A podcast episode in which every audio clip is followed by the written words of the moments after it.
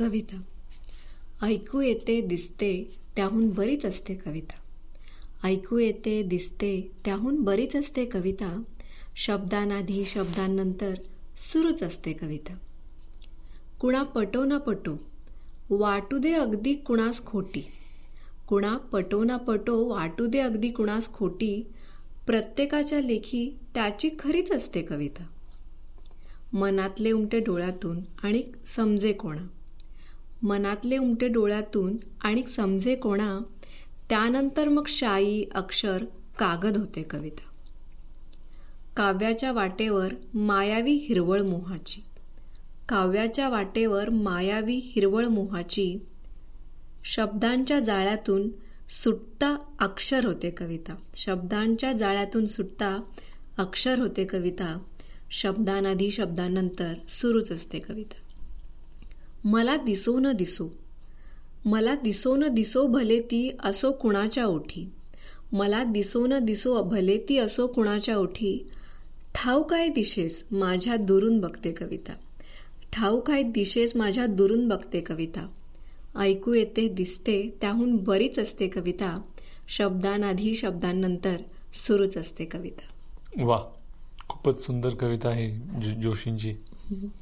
तर आपण आज कवितांमधून कवितेबद्दल ऐकतोय.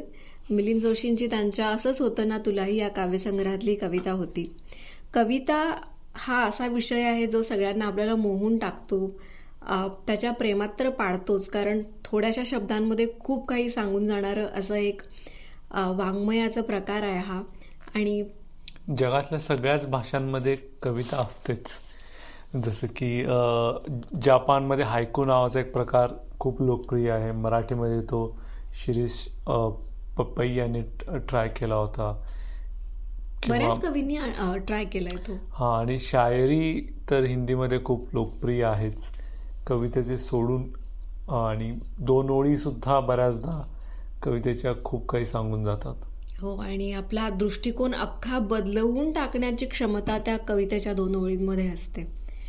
असंच कवी आणि कविता याच्यावर संदीप खरे यांनी त्यांच्या मौनाची भाषांतरे या कविता संग्रहामध्ये कविता आहे. कवितेचं नाव आहे कविता एक. आता इतकं सहज सरळ उगवत नाही पीक. आता इतकं सहज सरळ उगवत नाही पीक. हाती येताच म्हणतो दाना नेऊन मला वीक. कर्तव्यागत झरतो पाऊस नेमे भिजते माती. कर्तव्यागत झग झरतो पाऊस नेमे भिजते माती. कर्तव्यागत कंसामध्ये भरून येतो मोती. घम घम दरवळ जातो दूर कुठल्या कुठल्या गावा. घमघम दरवळ जातो दूर कुठल्या कुठल्या गावा. वेड लागून नाचत येतो रोज नवा रावा. पिकवणाऱ्यास कौतुक नको.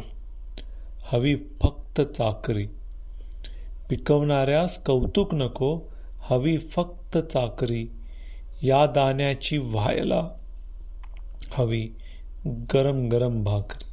या दाण्याची व्हायला हवी गरम गरम भाकरी. असे का हे माझे आणि कवितेचे व्हावे? असे का हे माझे आणि कवितेचे व्हावे? एका घरात राहूनसुद्धा क्वचित भेटावे. मला वेगळे हवे काही तिला वेगळे हवे काही. मला वेगळे हवे काही तिला वेगळे हवे. मला हवे चप्पर तिला वादळांचे थवे.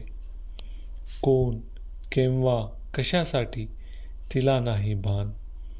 कोण केव्हा कशासाठी तिला नाही भान.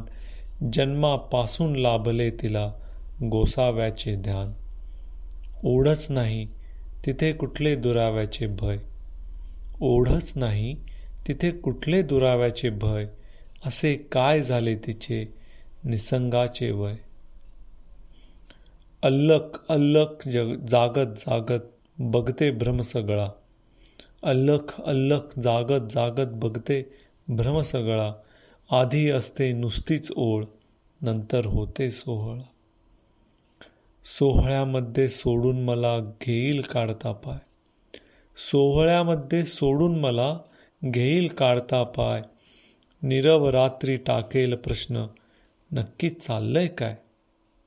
नीरव रात्री टाकेल प्रश्न नक्की चाललंय काय?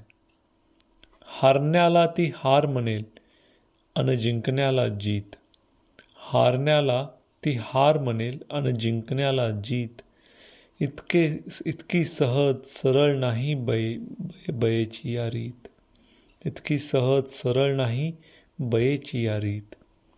माझे घेणे अर्थाशी आणि तिचे अर्थापार. माझे घेणे अर्थाशी आणि तिचे अर्थापार. इतका सहज सरळ नाही जन्माचा हा वार. इतका सहज सरळ नाही जन्माचा हा वार. आता इतकं सहज सरळ उगवत नाही पीक. वा. कविता सुद्धा कवीला किती दमवते. आणि त्याने ती लिहिले की गरम गरम भाकरी पाहिजे म्हणजे आजकाल आपण व्हायरल व्हायला पाहिजेत कविता. किंवा पण कविता अशा सहज होत नाहीत. एखादी ओळ सुचून ती कधी ओळच राहते तर कधी तिचा सोहळा होतो असंही त्यांनी म्हटलंय. पण तितकीच प्रतिभा असावी लागते आणि कवीला तितकीच त्या कवितेची साथ असावी लागते तरच ती रंगत गंमत येते. तर तुमच्या आवडत्या कविता कोणत्या आहेत? तुमचे आवडते कवी कोणते आहेत? हे आम्हाला आमच्या वेचलेली फुले या आमच्या यूट्यूब इंस्टाग्राम आणि फेसबुक या पेजेसच्या माध्यमातून कळवायला विसरू नका. पुढच्या भागामध्ये लवकरच भेटू. धन्यवाद. धन्यवाद.